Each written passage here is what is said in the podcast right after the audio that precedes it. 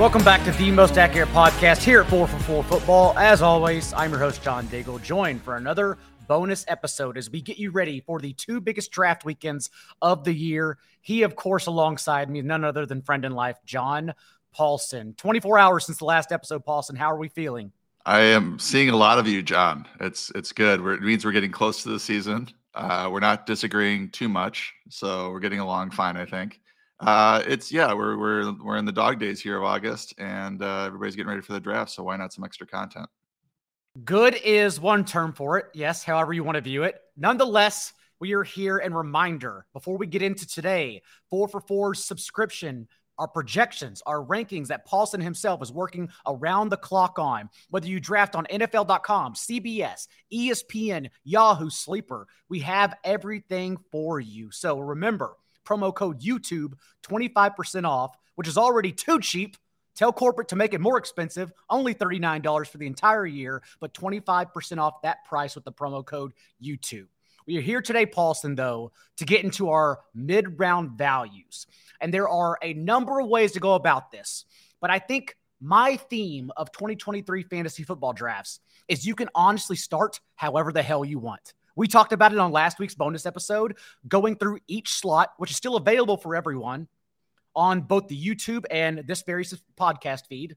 Going through the first two rounds, heavy running back, heavy wide receiver. Evan Silva himself mentioned on yesterday's episode that the top 24 picks, and it's not a cliche, they really are just good, allowing us to do whatever we want. But from that point, Paulson, is where it gets a little bit tricky. And that's why we're here to solve it for everyone today. Yeah, and I think as you mentioned, I, I don't know how you go into drafts, John, but I, I don't typically go in with a set plan that I stick to no matter what happens. If the board falls a certain way, I might uh, pivot and go with two receivers in the first round. If if receivers happen to fall to me, if it goes running back early, I'm drafting late in the first round. I want to go receiver receiver. Uh, I typically draft a running back early, but there's times when I don't. And I think most of our uh, subscribers are probably falling in that same category. We might have some uh, zero RB zealots out there that are going to draft receiver after receiver no matter what. But even they need to be able to attack the middle rounds and find some value in, at the running back position uh, in the late middle rounds. So uh, this is a very useful. I think uh, this will be a very useful discussion for everybody who might go into their draft thinking, "Oh, we're going to do X," but then the fall, uh, the draft falls this way now I need to pivot. And now who am I targeting in the middle rounds as as I have to pivot? And it all varies based on your league. Fortunately, we've gone through a lot of those types of formats for you. I describe Superflex drafts and my strategy on the John Daigle show on the YouTube channel Tuesday morning.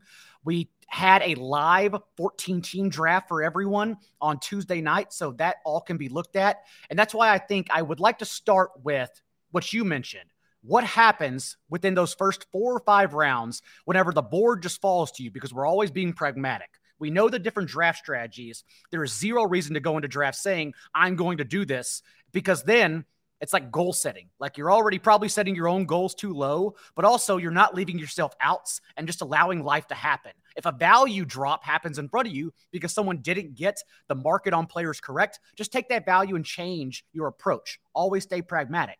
And so let's say, Paulson, that we start three wide receivers in the first five rounds. We are then stuck looking for running back values at the right price. Where do you go in that five to 10 round range? Let's toss a couple players with one another out.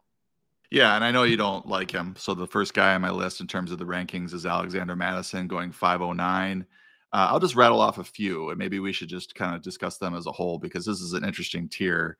Uh, Dameon Dameon Pierce 504 trending up a little bit uh, in the last couple of weeks due to some of the the snap counts that are coming out from preseason. Looks like he might be a three down player, and Devin Singletary is a pure handcuff. Uh, Cam Akers at five twelve finished the season, you know, really strong last year. Uh, really no competition there for touches. Could be the bell cow. Uh, perhaps that uh, Achilles in- injury is behind him. He averaged like over 4.8 yards per carry down the stretch. Miles Sanders looks like he's back at practice, even though you know the one thing you worry about with Sanders is getting dinged up and he missed some time, but he should be the bell cow for for Carolina.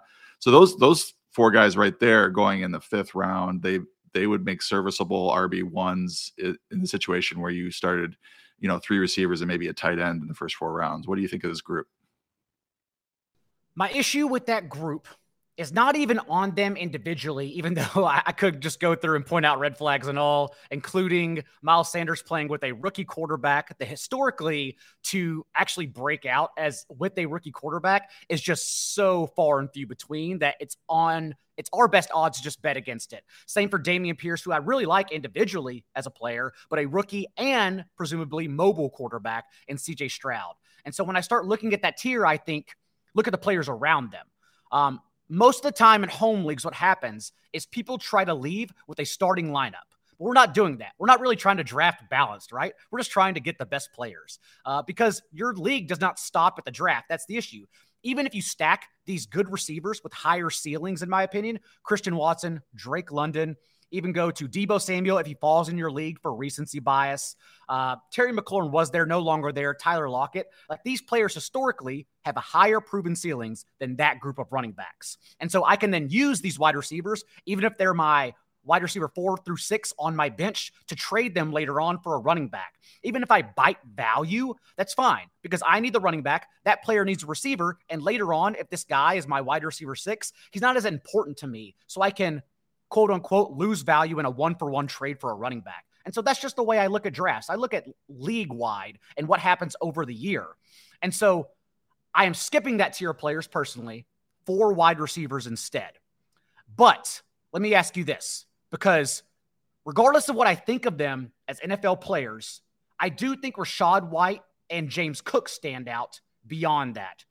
I think what's going to happen in your home league is that in the eighth through 10th round, that's where White and Cook will fall for recency bias. And regardless of what I think of them as NFL players and whether they can break out, the fact is, among this group of guys who have high floors and zero ceilings, at least those two have a college receiving pedigree, they're athletes, and they have no competition. No one on the backfield who scares you really. And so that's why I just go back to those two guys over all the others and wait for them and this is why this is an interesting discussion because there might be some listeners that are like, I I have to have my running first running at least one running back by the fifth round, and who am I taking? So that was that original group that I mentioned, and then I was going to get into this tier that you started to touch on. So White, uh, James Cook are two of them. David Montgomery is an interesting player as well. You know, filling that J- Jamaal uh, Williams role for the Lions. There probably going to be some touchdown re- regression there, but he should see double digit touchdowns this year. He's going 706, White's going 611, James Cook going 701. And as you mentioned, in your home leagues, this, these guys might fall an extra round or two. Uh, but and then there's another player, or a couple other players. Alvin Kamara, 702. Very interesting uh, draft capital for him. He's going to miss the first three games, but if you uh, are able to have him as your RB2 or RB3 and can kind of uh, get through that first month of the season. Now you're adding uh, a you know a verified, uh, long-standing RB two RB one type to your starting roster, and at the cost of a seventh round pick. Uh, I know we di- differ on what's going to happen in the Bears backfield. I'm a fan of Khalil Herbert. You're more of a Roschon Johnson fan, but Khalil Herbert has some really great uh, advanced metric uh, tackle breaking yards after contact stats from last year. He he did it in short uh, stints as a starter. Uh, very productive there for the Bears. I think right now he's the clear RB one there. He may lose some snaps uh, eventually, but I think heading into the season he is the clear RB one. He's going uh, round eight. Uh, Brown Brian Robinson round eight as well, eight twelve. you know, out touched Antonio Gibson down the stretch last year they're kind of splitting the, the snaps in the first uh, couple preseason games, but Robinson did see four catches in this last game from Sam Howell, which was very unusual. He was not very involved in, as a receiver last year at all. So kind of rounding out the six, seven, eight uh, rounds. Those are the those are the guys that kind of pop to me as you know possible RB one, RB twos if you're if you're really waiting on running back. And again, it really comes down to your league. Even in a home league this past weekend, Miles Sanders fell to the ninth round. And I don't hate players, I hate ADPs. That's it. So I will gladly take a value Miles Sanders anytime if he falls.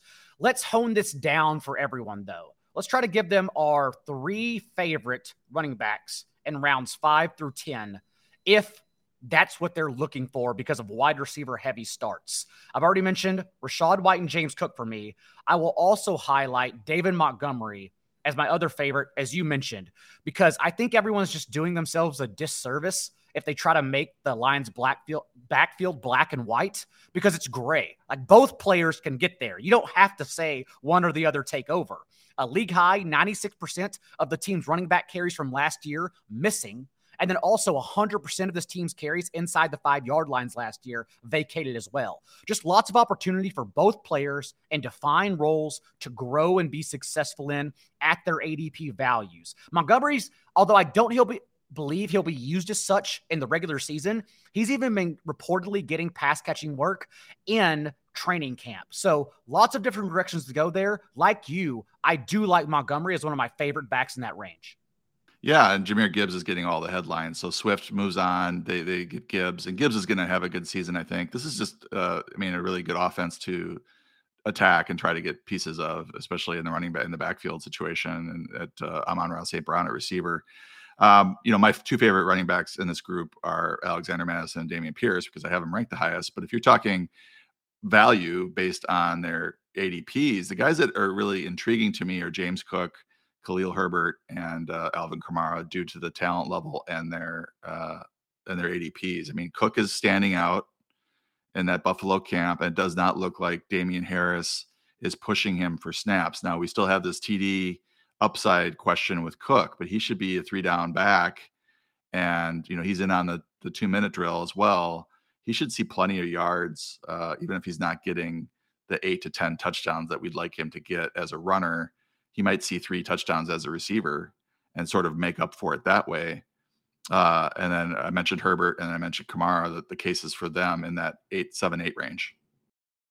And for White, who I also want to highlight before we move on, um, I know some people have concerns about the offense. I have concerns about the offense. I don't think Chris Godwin and Mike Evans are actually considered values like a lot of people talk about. I still think they're being overdrafted given the giving the uh, extreme regression we expect from that offense. The pass attempts per game, league highs the past two years, won't be there since it's not a Tom Brady offense. Also, the fact that Brady was top two in time from snap to release that was a Brady thing and understanding how offensive lines work. I'm not sure Baker Mayfield or Kyle Trask actually understand NFL offensive lines. So it's going to be entirely different and entirely inaccurate. But for White, we saw James Conner on the Cardinals, 26th in points per game last year. Conner rattled off seven consecutive top 15 finishes because for running backs, it's the touches and it's the touchdowns. And that's how we get there. So White, a 98th percentile athlete, who led his conference, the Pac 12 in college, in receiving and was used at both the slot and out wide as a receiving back as well, with no competition again behind him. That's the kind of players we want. Um, the players in that range who can exceed their projections, and White and James Cook, as you mentioned, David Montgomery, Alexander Mattison, if he were to get the touches, I still question if, but if he were to get the touches, yes, that's how players exceed their projections in that range. Sounds good. Should we talk about a uh, running back early start and who to attack at the receiver position? I'll allow you to do it because, All right. again, the way draft set up is if you're in the back end, you can double tap Tony Pollard, Nick Chubb. If you want to go Saquon Barkley, that's fine. We talked about him yesterday in depth if you want to go back to that episode. But there are just so many ways to start with running backs uh, and that includes like if we're fading Jonathan Taylor in the top of the second round. So go ahead and get started on some wide receiver values. Yeah, and I would underline that that Pollard, Chubb, Chubb Pollard start like that. You know, people complain about drafting late in the first round, but that's an actually a really strong start if you want to go uh, high T RBRB. Especially because home leagues, we know, and this is why you emphasized it whenever we ever did our two round mock together, home leagues running backs go quicker. It's just the way it works. I think because they're usually ranked higher when everyone's just catching up and studying the 24 hours prior. Everyone has that friend. They have children. It's okay. Like they could just catch up. No big deal. But running backs do go higher. And so what happens is the wide receiver tiers end up falling. Like the higher tiers, you can get value on. And so, yes, it's okay 12 14 team league to start that running back running back double tap at the end because we think we're going to get amazing wide receiver values beginning with whoever the hell you're about to say Yeah, and I think you alluded to it earlier when you were talking about, oh, I would rather have the receivers in the fifth round than the running backs. That was kind of your position earlier, and I can see why. I mean, you alluded to Tyler Lockett, who's now he's going 607. He's probably going to go in the fifth round now with the uh, Jaxon Smith-Njigba injury, uh, kind of keeping him out likely the first couple weeks of September at least. Terry McLaurin kind of falling probably now into the sixth round, but going 505 at the moment. We'll see how bad that toe injury is if he's back at practice next week. Like uh, Ron Rivera said that he might be. Drake London, 5'11, a lot of upside there. Great player. We don't know. We have questions about the Atlanta offense, but he did do well and had a good uh, run with uh, Desmond Ridder there at the end of the year. He was on a pretty good uh, yardage pace. Uh, Diontae Johnson, uh, we know about his touchdown regression. We've talked about it before. He's going 6'10. Uh, I've seen him go, certainly in some PPR leagues, he has more value. So I've seen him go uh, in the fifth round as well. And then you also talked about Christian Watson. Whenever he's on the field, he's the fastest player. Maybe Jordan Love is better than we think. He's had a good preseason as well. And if he's if he's able to connect with uh, you know Watson two or three times a game uh, down the field, uh, Watson's likely to score a touchdown pretty frequently. So that's the group of fifth round and early sixth round receivers that really stand out to me if you are waiting at the position. Maybe you're grabbing, you know, two running backs early, stud tight end, Andrews in the third. Maybe you draft one receiver in the fourth, and now you're looking for your number two. Maybe you draft a third running back in the fourth round, and you're looking for your number one receiver. You can still get some real world wide receiver ones here in the fifth round. Even if I start Travis Kelce and one running back, or one wide receiver. I get to this range again, and I say those guys you mentioned Diontae Johnson, Drake London, Christian Watson in particular, rounds five through seven, wherever they go in your home league, they have so much higher ceilings than the other running backs we talk about, which is why I don't care about filling out my starting lineup within the first eight rounds. I'm just trying to get the best value possible. For starters, London, who you mentioned, the Falcons can't possibly pass as little as they did last year. Their 52% run play rate in neutral game script was not only a league high mark, it was the highest of any team in the last 12 years. And we did see, albeit a small sample, a little bit of a change in their approach in the last four games with Desmond Ridder because their plays per game, they got faster. They averaged 66 plays per game compared to 57 and a half. They averaged more pass attempts, over five more per game and their neutral pass rate increased a whole 5%, all the way up to over 50%. Still low, but significantly better than the 45% they averaged whenever they were literally trying to hide Marcus Mariota because they said, we cannot let this guy throw NFL passes ever again. So I, I do think there are outs here for one of, not both, we're not going to get that much volume, but one of Drake London or Kyle Pitts to get there. And given how Kyle Pitts is used with only deep shots, that's why he's been top two in depth of target the last two years among all tight ends. I think Drake London is the winner here, which is why I want to bet on his ceiling. Yeah, and I think you're looking at if you're wondering about Pitts versus London, uh, Pitts hasn't been playing full time snaps in the preseason, and Arthur Smith's been kind of I don't know if they're holding him back or if you look at his game log last year is very inconsistent in terms of him playing starter snaps. So London's the one that's going to be on the field the most. Uh, he's the one that has the most upside.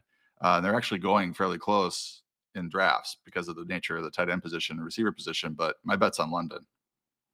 And then you mentioned Watson. I actually came into the year expecting to fade Watson, thinking he was be going in that DK Metcalf, Deebo Samuel tier at the second, third round turn. But it's not even close. As you said, he's a fifth to seventh round receiver. And that doesn't make sense since I saw from week 10 on, his breakout, those last eight games, I saw the four games in which he scored a touchdown and he didn't provide any fantasy value. He was the wide receiver, wide receiver 57 in points per game when he didn't score a touchdown. But the other four games, he broke fantasy football. He scored 22.7 points, which would have led both Cooper Kupp and Justin Jefferson on a per game basis last year. And we can get that kind of player who breaks the game in the sixth or seventh round. Like we need to do that every time. I don't, there's no reason to fade him when he goes in that range. So, like you, those are definitely two players I want to highlight. What about when we move on a little bit later, rounds eight through 10? Yeah, I wanted to mention Mike Williams, 602, Brandon Aiyuk, 606. They're, they're probably going to go a little later in home leagues. Jahan Dotson is a player that is starting to trend upward for a couple of reasons. I think we talked about it yesterday. Uh, Terry McLaurin possibly, you know, missing a game or two at the start of the season. That's possible. Uh, Sam Howell looking quite good at quarterback. So that's a couple of reasons why Dotson's starting to go a little bit earlier. Seven twelve, good route runner, very productive uh, in the, his games last year. Missed some time due to injury. So his end of season fantasy points don't look very good. So those uh, managers in your league that are just looking at last year's finish and drafting off of that are going to miss miss Dotson and his uh, you know expansion of his role as the wide receiver two in Washington. Uh, Jordan Addison, 805. Uh, still sitting in that wide receiver three spot theoretically in, in Minnesota, but we were expecting him to overtake uh, KJ Osborn he, uh, here in September. Uh, he's apparently been turning heads in camp. He's 805. Uh, Michael Pittman is still interesting to me, a very good route runner, talented player, 711. Uh, we, we have some questions about Anthony Richardson and his ability to deliver the ball, especially on short intermediate throws. Uh, you, you, mentioned Mike Evans. I think earlier, I think Mike Evans, I did get him in a, a, couple of leagues. He's going so late. I mean, he's going another round or two later than Godwin. Uh, and I still think that he is at that point wide receiver 35 to wide receiver 40. I think he is a decent value there. We know he's a, a good talent. And if they get even decent quarterback play out of Baker Mayfield, uh, I am a little, I was hoping it would be Kyle Trask actually, just so we had some unknown. Uh, but it looks like we're going to get Mayfield as a starter there. Uh, and just a few more players in the eighth eighth round. Gabe Davis, I still believe in his ability uh, to deliver wide receiver two numbers uh, over the course of the season. He's going to be more sporadic, but he has 17 touchdowns in his last 24 games. He fought through an ankle injury last year, came out with a strong game one, and then got injured. And I think he was trying to play through it. Uh, it maybe it wasn't the whole season. He did have some up and down games late. Uh, not the greatest route runner, but pretty good uh, explosive offense, and he's a he's good downfield. Michael Thomas, I would love to hear your thoughts about him. Eh, you know, he had a strong showing uh, for three games last year, caught three touchdowns, I believe. Not the separator, and Matt Harmon confirmed this over at Reception Perception. Not the separator that he once was, but he was coming off of his injury. We don't know exactly what we'll see this year from him, but he's also really good with the contested catch which is why he was able to be productive last year uh, in, in those three games. Uh, even though he wasn't separating very well, he's still able to catch the ball. Uh, so he's intriguing to me, even though he's in the, probably the number two option there. He's going in the ninth round. I mean, Michael Thomas, and he seems like he's healthy. So, and then lastly, Zay Flowers. So, you know, he caught a touchdown for the Ravens. Uh, seems to be the healthiest uh, and most upside in that uh, receiving game other than Mark Andrews. Uh, you do have Odell Beckham and Rashod Bateman, who I like both, but just wondering about their overall health and whether or not they'll be able to stay on the field this season. All right, lots of parts there. Yeah, lots of parts there. For for one, let's start with Michael Thomas because I don't know. I genuinely don't have a clue, and I don't know how he's going to be treated. I, I see his ADP. Like I use our multi-site tool, look at his ADP, but it's so variant based on your draft and how much your league mates hate him for not playing for basically two years. So I just don't know. He probably gets to a range where you take a chance as your wide receiver five or six, but do I have any confidence in anything I project him for? Absolutely not. I have no idea. So it's fine. I would just play it on value. For me, let's go back to Zay Flowers because I agree with you. He's the type of player that can be schemed concerted targets because that's what he was at Boston College too. Uh, in his final year, handled 36 percent of the team's receiving yards and 57 percent of Boston College's touchdown catches. Uh, also had five plays of 20 plus yards in each of his four seasons with Boston College. So honestly, I think he's the the kind of player that Todd Monken can scheme up for everything, like Chase Claypool should be used as, whether it's end arounds, underneath targets for yards after the catch, deep shots. I genuinely think he can do it all. And the players he's playing with, with a injury riddled Rashod Bateman, who's already been going through injuries in training camp, and Odell Beckham, basically a year and a half removed in age we don't want to really prioritize since we think that's when the cliff happens at age 31 honestly, I just consider those guys speed bumps. They're not nail strips. They don't end you. They're just speed bumps. And so I, I want to be higher on Zay Flowers, uh, especially with first round draft capital. But you also mentioned um, a couple other players, and I want to highlight two players I know from drafting on Sleeper and Yahoo that you have to scroll down for I think because ADP by default is basing it on last year's results. And both Skyy Moore and Elijah Moore should be higher in default ADP. We think Elijah Moore is going to immediately come in as the Browns' second wide receiver. And whatever you think about Deshaun Watson, at least we know whenever he was under center for the last month and a half of the season, the Browns increased their rate of three wide sets and passing from 16th in the league to top 10 overall. So we think Moore is going to at least be on the field all the time alongside Amari Cooper, which he wasn't with the Jets. And then also, Skyy Moore, by all accounts in the preseason, Skyy Moore has been used in two wide sets with the first team offense. He's been the most consistent one um, ahead of Justin Watson.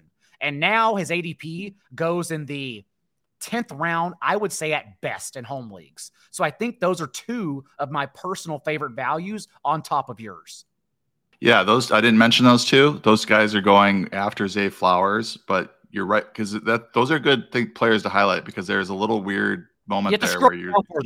Yeah, and and you're also you're just kind of looking at your draft and you're like, there's kind of a talent drop off, and who do I like out of this group? But so Skyy Moore is like a post hype sleeper uh, at this point because he came out of West Western Michigan, right, and uh, kind of lower level uh, D1 competition, and struggled in his rookie season. wasn't able to make a splash that you'd like to see uh, from a you know a player uh, coming in with into uh, Pat, Pat Mahomes' offense and Andy Reid's offense, and now, but he you know, his his route running was was lauded by Matt Harmon. But I think you know you're looking at the level of competition there when he's charting, and you wonder, okay, so this is a small school guy who struggled in his rookie year. Maybe that's why. Now it's year two, and they are basically inserting him as a starter, and so he must have made uh, enough up enough uh, ground there to where he's going to be the uh, you know, be on the field 80, 90% of the time. And if he's on the field 80, 90% of the time with Patrick Mahomes, he's going to score some fantasy points. Uh, he's a different player than Marquez Valdes Scantling, uh, who's also going to be on the field a lot, uh, who's just more of a low volume field stretcher. And he'll have the occasional blow up game. Uh, but, you know, Skyy Moore should be the one, along with Travis Kelce, Jerick McKinnon, who are moving the chains. Uh, so he's certainly intriguing. I'm a little less excited about Elijah Moore. I think he's a also a very good route runner. That was proven by reception perception as well as a rookie. I'm just worried, you know, about his playing time in Cleveland. I don't know if he's going to play more than Donovan Peoples Jones. That hasn't borne out uh, in the preseason. And I am also, as I discussed yesterday, quite worried about Deshaun Watson this season, given how he played last year and, and the reports from camp. Those are two sleepers for me, at least. Uh, we can agree on just to to hone this down for everyone. We both agree on that in rounds five through seven, you were definitely looking for Christian Watson, Drake London, Diontae Johnson, and Tyler Lockett. We agree on those four. I gave yeah. you two. I gave you two sleepers. You mentioned a couple uh, with Elijah Moore and Skyy Moore.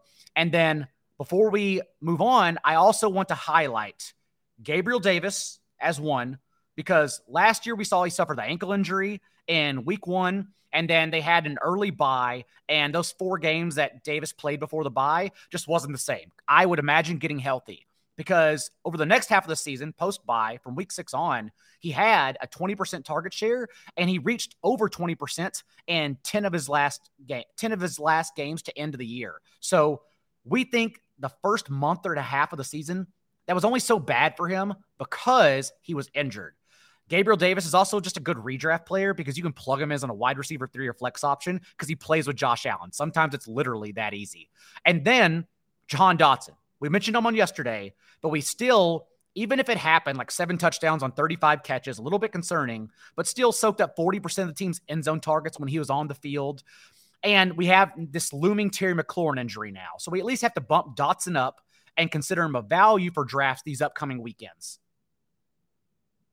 Yeah, I, I think Dotson might rise a bit here as McLaurin begins to fade. So you might have to pull the trigger in the middle of the seventh or late sixth round. Probably not, but early seventh. Depends on your league. Again, how sharp are your league mates as well? And the last player I wanted to mention, I know you have a stat. If you don't remember the stat off the hand, I can I can I can quote it for you because I just uh, we just took uh, Nico Collins in our main event. So oh yeah, another late draft, sleeper. So. Yeah, around the Elijah Moore tier. Yeah. Yeah, he's a little bit after. He's going a little after, but he's number looks like the number one option in Houston. I mean, you could make a case for Dalton Schultz. You could make a case for Tank Dell. He seems to be, you know, make turning heads as well. Uh, but Nico fared pretty well in Reception Perception as well. Uh, Matt Harmon likes him as a you know kind of a breakout X receiver prospect. And then I'm going to quote you now, John. Uh, his career 18.1 target per route run rate alongside Brandin Cooks notably skyrocketed skyrocketed to 25.4%. Would have been 12th uh, in 2022 without Cooks in the lineup, and that was it with a different quarterback. But we know this quarterback situation is going to be better. Uh, I wanted to mention Derrik Klassen's uh, work over at Reception Perception as well. He's doing great, Derrik uh, Klassen. Yep, he's doing a lot of uh, quarterback profiles over there. Uh, in that in that tweet, I linked to his spreadsheet, and it really indicates that Stroud might be the most accurate or is the most accurate quarterback of this rookie class uh, at all phases, all distances down the field. So this really could be an opportunity for for Nico if he's able to break out, have that six to eight targets per game, a lot of air yards. You know, you're getting you can get him outside the top 50 at the position as your wide receiver four or five. Uh, I think he's got a lot of upside there. I will also double down on Nico Collins as a late round sleeper for us because, or in that 10th round range, and quote myself with another stat, and that's because Houston's quarterbacks combined to finish dead last, 32nd, and catchable pass rate on throws 10 yards downfield. 10 yards downfield is important because that's where not only 53% of Nico Collins' targets came from last year, but also because CJ Stroud led his entire class in completion rate on throws 10 yards downfield. So it's just a completely different situation. As an archetype receiver, 6'3, 215, the biggest receiver among Houston's wide receivers, thus he, Nico Collins has to stay on the field in two wide sets because no one offers the type of playmaking he can. So, yes, we both agree on that. Moving on to tight ends. Honestly, I don't think there's really a strategy. I think really this is when we start, especially from like round seven on, getting into the dead zone. And then once you reach, you know, like our favorite sleepers, Tyler Higbee. Uh, if you want a higher floor, take a chance on efficiency. Chig Okonkwo, Dalton Schultz has a chance to lead the team in touchdowns. But honestly, if you ask me, like Tyler Higbee to Hunter Henry, like they're all the same guys, literally just all the same. And uh, as we know with tier drafting, we want to draft at the bottom of the tier because drafting the top means you're allowing everyone else to make mistakes. We don't want to do that. So, what is your strategy and targets if you are drafting a tight ends round five through 10, which again, you're not prone to? You don't have to do it, it's not uh, obligatory. Yeah, you can wait. Uh, if you don't go early, I mean, I'm a, I'm a, you know, advocate for Kelce early, Mark Andrews early. I like Hockenson in the fourth or fifth round as well. I know you, we deb- we debated that yesterday, um, but you know, Dallas Goedert does stand out a bit at 5'10. Uh, he started the season with 60 yards, 82 yards, 26 yards and a touchdown, 72 yards, 95 yards, 22 yards, 64 yards, 100 yards and a touchdown, 23 yards and a touchdown. Was off to a very hot start, got injured, came back and wasn't quite the same 67, 45, 46 yards, but he saw three, six, seven targets we know he's good. It's just a matter of the the volume. So he averaged 5.7 targets per game, but he did average 58 yards receiving. Uh, it's a good offense, uh, obviously, and he's a good player. 55 for 702 and three touchdowns.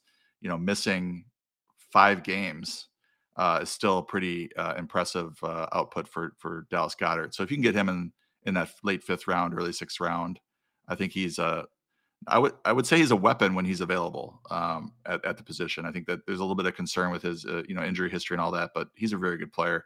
Uh, the other guy in that range that I wanted to highlight was Pat Freiermuth, our friend uh, Connor Allen uh, talked me into him uh, a little bit uh, in our main event draft. according to Connor, Pat Freiermuth played 50% of the snaps in nine games with 50 percent of the snaps or more in nine games with Kenny Pickett he averaged 7.4 targets, 5.2 receptions, and 61 receiving yards per game. He out targeted George Pickens in eight of nine games, and that was in response to me saying, "Oh, he's the third option in the uh, in the in the Pittsburgh passing game." It looks like he's the number two option after Diontae Johnson, at least with Kenny Pickett last year. So he is an interesting player. If they, we do see the touchdown regression uh, in a positive manner for uh, for Pickett, uh, Freiermuth should be one of the primary uh, recipients of that. He did catch a touchdown, a nice uh, down the seam touchdown, back shoulder uh, throw from Pickett to Freiermuth in the preseason. Uh, so I'm interested to hear your thoughts on whether or not you know this dead zone, as you called it, would you maybe pull the trigger on Freiermuth? I have them tiered off, and in the tier at the end, in that range, I have Freiermuth and David Njoku neck and neck. Once it gets past that, that's genuinely what I just say. Well, I'm not drafting a tight end. I'm just letting the ball fall to me. Even in that 14 team league on Tuesday night we did, uh, I got Tyler Higbee, or no, no, no. Someone got Tyler Higbee in the 14th round because, again, in a one tight end league, unless you get one of those top 10 guys, there's just no need to prioritize it. Let them fall to you and take the volume since it's really just all high floor players from that point, anyways. And so that's one, that's the way to approach it. But like you, I will veer off the path and say, I really do like Freiermuth and Njoku. Some people listening at home may say, Freiermuth and Diontae Johnson, that means we're betting on the Steelers' passing offense. And to that, I would say, I completely agree. Because last year, Pittsburgh's 42% rate of passing touchdowns through the air was the fifth lowest mark of the last decade. That's a stat that tends to regress year to year. And the four offenses prior to Pittsburgh's that averaged less than 43% in the last 10 years, they uh, not only all bounced back, but they averaged an increase of 22% the next year. So we think there's going to be, just based on historical regression, some bounce back for everyone. Diontae Johnson, Pat Freiermuth, maybe even George Pickens if they let him do anything else but run go routes 20 yards downfield. I don't know. But either way, that makes Johnson, Freiermuth, and Kenny Pickett players we should be targeting. Pickett especially, and two QB and superflex leagues.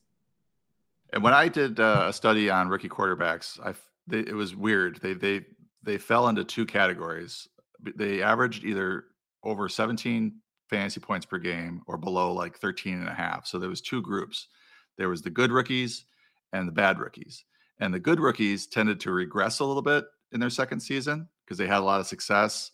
Uh, defenses really started to game plan against them. Da da da da da.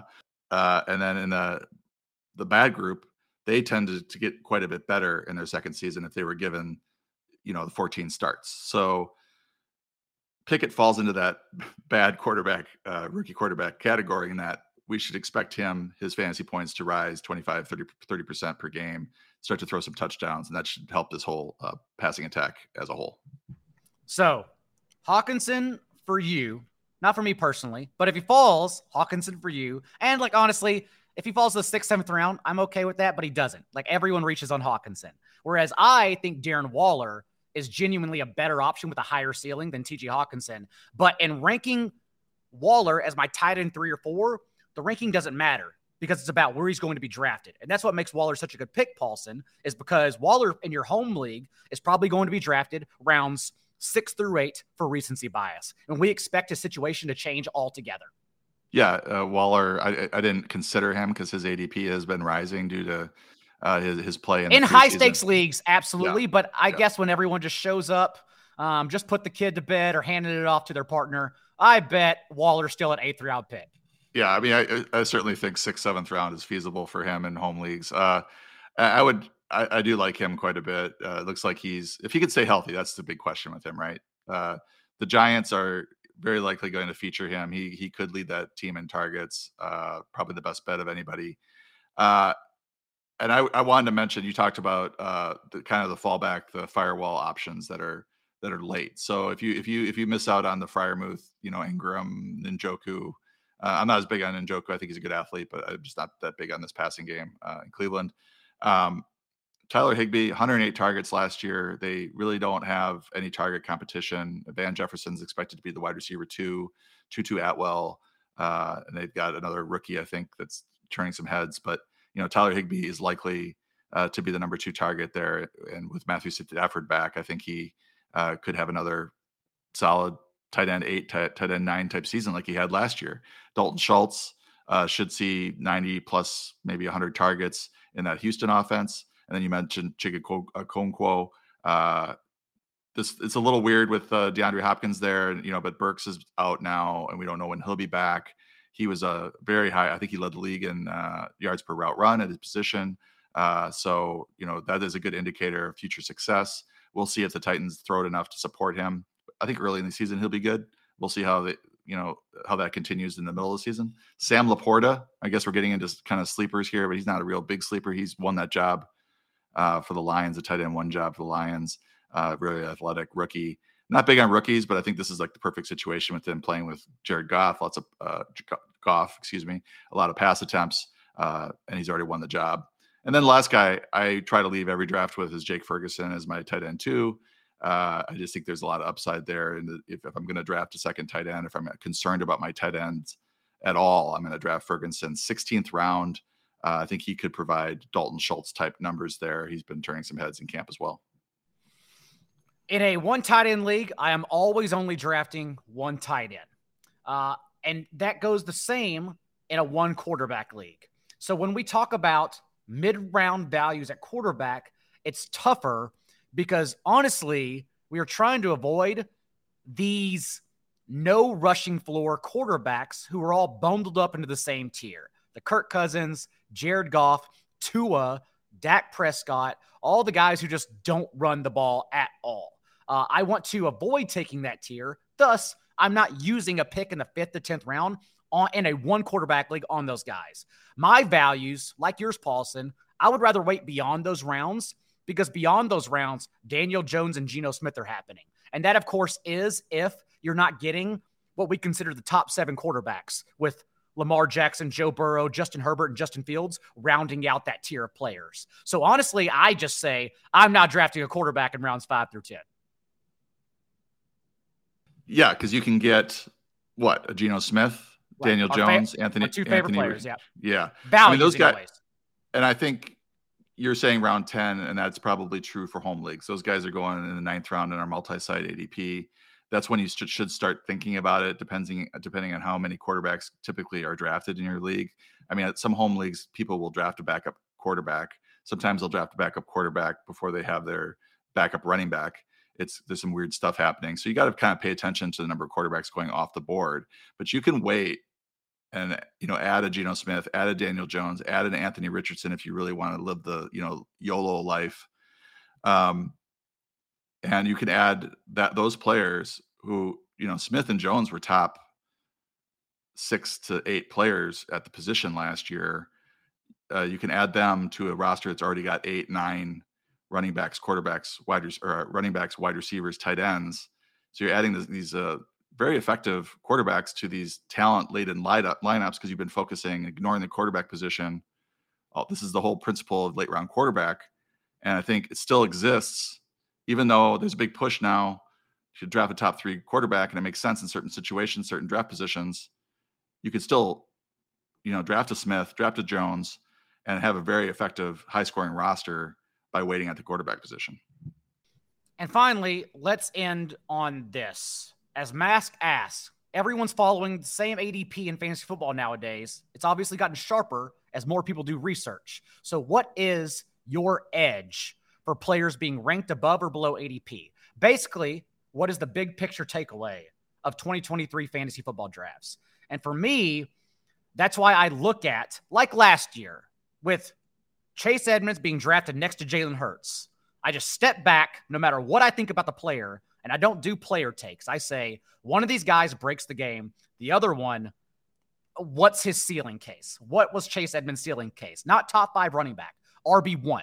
That was a ceiling case. Don't care about that. I need you to win your league like a Jalen Hurts.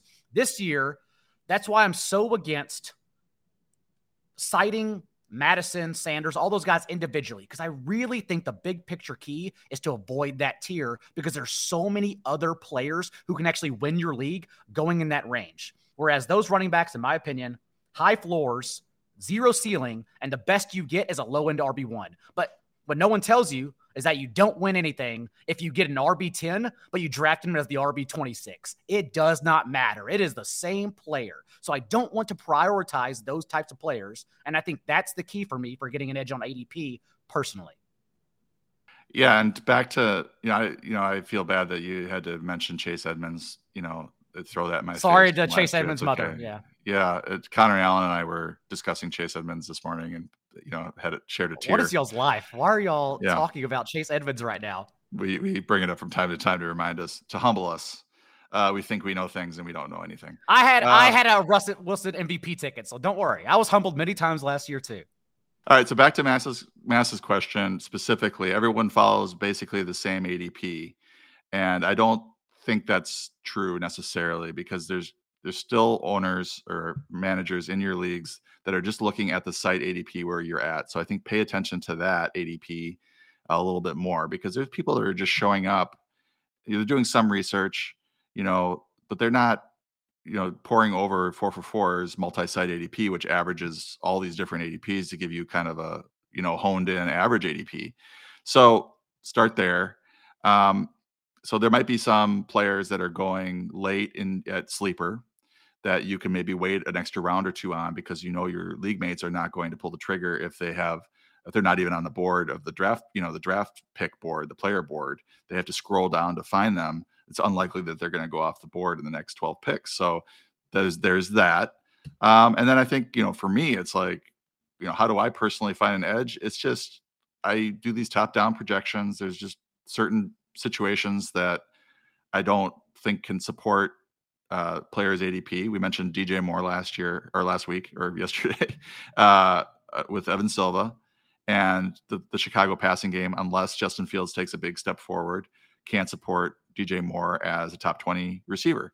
Uh, it's possible that he is ends up a top 20 receiver, but you know, just going through the whole projection process for me helps me identify some of these situations where either player is undervalued or overvalued relative to ADP based on the projections that I create that makes sense relative to those teams from previous seasons, the new offensive play callers, the new quarterbacks that are in. in that, that's all the work that goes into the projections uh, every spring and kind of refine throughout the summer. So that's how I find uh, find the edge. And another way to look at it is having skin in the game is not the end all be all. But for instance, I use the 4 for 4 multi site, as you mentioned, average ADP. You can also sort by FFPC, the high stakes leagues, $2,000 leagues to $10,000 leagues, and see what the high stakes players are drafting, and then just compare it. Like Rachaad White in high stakes leagues, full PPR, 12 team league, two flex, but Rachaad White is going in the fifth to sixth round. Whereas, you know, on sleeper, he's going in the eighth or ninth round. So it's little differences like that you can average out yourself when you're looking at it all.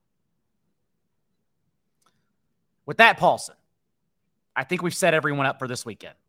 We will be back for two more episodes to close it out ahead of week one next week. But until then, what do you have on the site for everyone? Uh, well, I, I finished week one projections, but I don't think that's going to be available yet uh, live. They're a little rough, uh, but uh, we need to get it up for some testing from our uh, some of our partners, DFS stuff. Uh, but I'm going to be writing. I think you are as well, John. players that you're targeting and players that you're fading or avoiding. a couple different articles. I think they're going to come out in the next few days. so keep an eye out for that. Of course, we've got the. If you look on Twitter, I've got my 19 stats. You must know. and if you if you haven't subscribed yet, uh, use the code YouTube, get 25% off uh, any 444 subscription. It's a great deal. Uh, get on it. There you go. You're learning the game, company man. Until then, we will be back next week. And remember, in the Discord for subscribers, we are available over the weekend. Paulsen, I believe you have a chat on Friday afternoon, correct? To get everyone ready? I have a Discord chat. If you're not, if you're a subscriber and not in the Discord, you're missing out because we do some Discord chats there. The analysts are in there all the time. I also do my thinking uh, inside the box uh, series on Mondays where I'm identifying key playing time production points uh, during the season. So if, if you if you're not in the Discord, you're not having access to that either. So if you are a subscriber, get into that Discord. You can communicate with us directly, ask some questions, uh, and get the answers for your fantasy team. Whatever the case, good luck this weekend. And remember, be a little bit kinder to what's required at your draft. We'll see you next time.